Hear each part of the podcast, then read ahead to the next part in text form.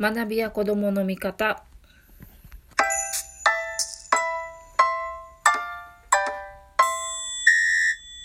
こんばんは。学びや子供の見方の見方こと深松ひろ子です。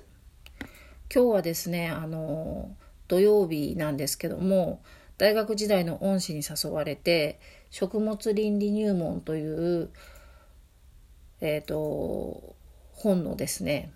本ですね書籍の勉強会に参加してきました。これ、えっ、ー、と、毎、大体毎月、あの、やっていくんですけど、臨読会といって、みんなで本を読んで、まあ、えっ、ー、と、章ごとに、あの、担当を決めて、レジュメを書いて、こう、議論し合っていく、みたいな勉強会ですね。で、私別に食物倫理に興味があったわけではなくて、まあ、この勉強会のレベルが大学院の初級レベルだったのでたまにはそれぐらい頭を使う勉強しなければ、まあ、自分が自分の脳みそがアップデートできないなっていうことで参加しました。ででも実際参加してみてとても良かったなと思う点があります。でそれはあのよくもう数年前から始まっていて今はもう定着した食育なんですけども食育に対しても私はとても疎くて興味があんまりなかったんですね。でそんな私が食育に対して考えるチャンスになったってことですね。あすいませんちょっと喉の調子が悪いので飴を舐めながらやってます。そしてあの飲み物を飲みますがご容赦ください。でえっ、ー、と、知るチャンスになったということと、えっ、ー、と、通常の授業の大切さっていうことも、あの、しみじみと感じられたっていう2点を、2点で、あの、これ参加してよかったなとすごく思いました。1つ目の食育に関してなんですけど、今やってるところがですね、今、あの、勉強会で勉強してるところが、グローバルフードシステムというものについての用語論と、え、ー、と、懸念点まあ、要するに反対論っていうことですねを、えーと、論じてるっていう部分をやってます。でグローバルフードシステムっていうのは食の、えーと、システム私たちが食事食物を手にする農産物ですねまあお魚なりお肉なりのを手にするそのシステムがとてもグローバル化してると。で、実際日本のスーパーでは、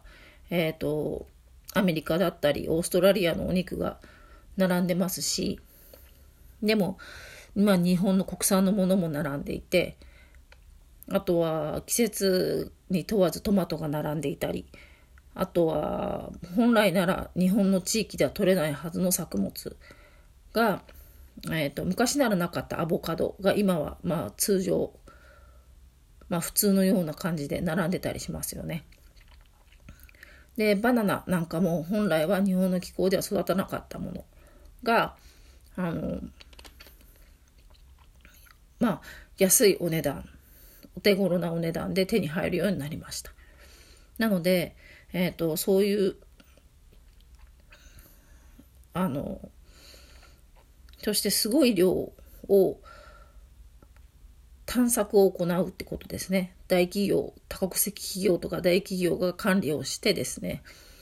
大規模な形で、えっ、ー、と、トウモロコシならトウモロコシ、えー、小麦なら小麦の探索をやって、こう、効率をよくの農産物を、えーと、収穫していくとか、あの、漁業もかなり盛んになってきていて、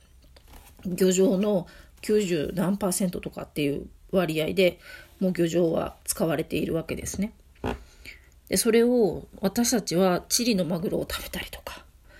しますよね。でそういうのがグローバルフードシステムの具体的な表れです。で、えーと、グローバルフードシステムを擁護する論拠としてはですねまあ大きくは2つなんですけどそこの本に出てたのはですねえっ、ー、と全世界の人を養うためにはグローバルフードシステムのような大規模で効率のいいものが必要だとで、えっ、ー、と、もう一つは、人の、えっ、ー、と、願いというか期待ですね。人々の期待。いつでもどこでも望んだものを手軽に食べたい。まあ、それができれば食に対する自由はだいぶ広がるわけですから、まあ、期待も叶えられるってことですね。それが、えーと、グローバルフードシステムを擁護する大きな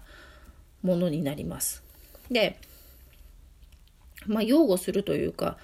あのグローバルフードシステムが存在する理由とも言えるんですけどそれがあれば擁護するものがあれば懸念点、まあ、反対する立場というんですかねがあってももちろんであの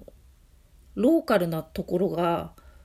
自分たちの地域に対する食料の主権を持てなくなる。自分たちで自分たちの農業のことを決められなくなると。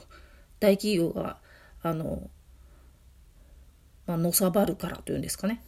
でなのでその結果、まあ、地産地消のようなことができなくなるとかですね。それがひいては文化的な伝統的な食文化を失わせるとかあと、まあ、加工食品とかファストフードとかが増えてくるので、健康面での懸念が出てくる。で、えっ、ー、と、グローバルな、グローバルフードシステムでは、その食品が取られて、あの、生産されてから消費者の口に入るまでのプロセスが隠されていて、よくわからないと。あとは、あの、それを生産するところでは労働者が不当に扱われていたりでも、えーと、それを消費する地域では、えーと、大体先進国が多くってですねあのそんなにひどい環境で生活をしているわけではない割合が多いとかですねあと例えばアメリカで大大大規模農業をやって、まあそれで 環境汚染の要因のものが出たとしても、実際環境汚染の負荷を、え悪影響をかぶるのは、マイノリティの多い低所得なコミュニティの地域の人が多いとかですね。そういう分配的不正義と言われるものが、えーと、懸念点で挙げられてます。で、まあこういうことを勉強してたんですけど、その中で私が食育に関して思ったことは例えばですねあの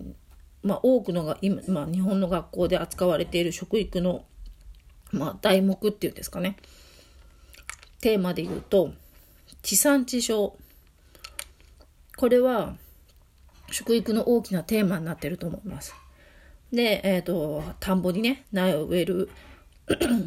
イベントがあったりとか収穫をするイベントがあったりとかしますね。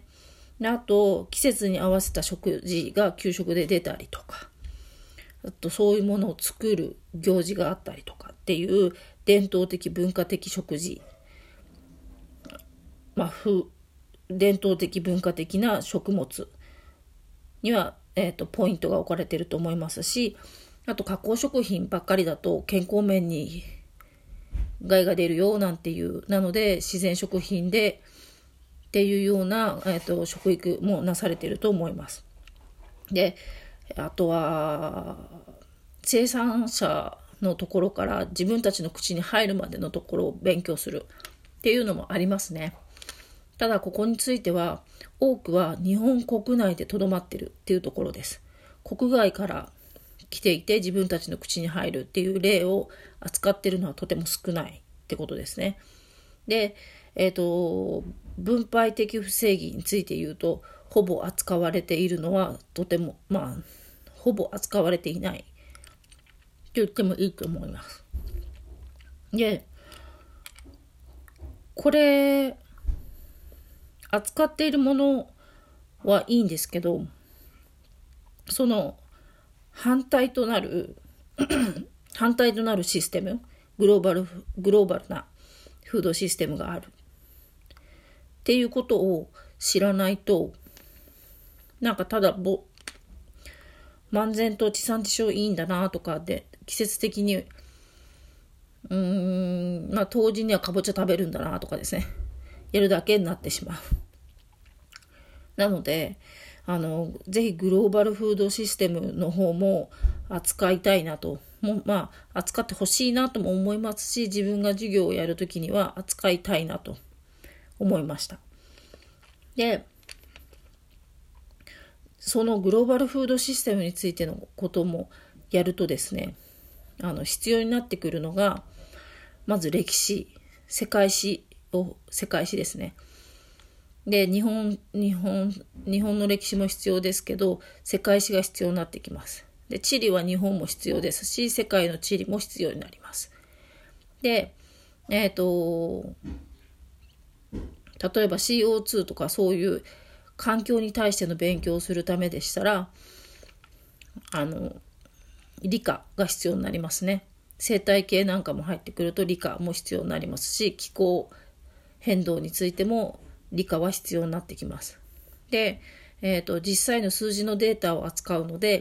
ってなると、今度は数学が必要になりますし、情報の科目が必要になります。で、これを表現して話し合うってなると、今度は国語が必要になります。なので、日々の授業は本当に頑張らないと、コツコツコツコツやっていかないと、あの、食育の時にも、まあ十分に学びきれないんじゃないかなっていうことを思いました。なので、日々の授業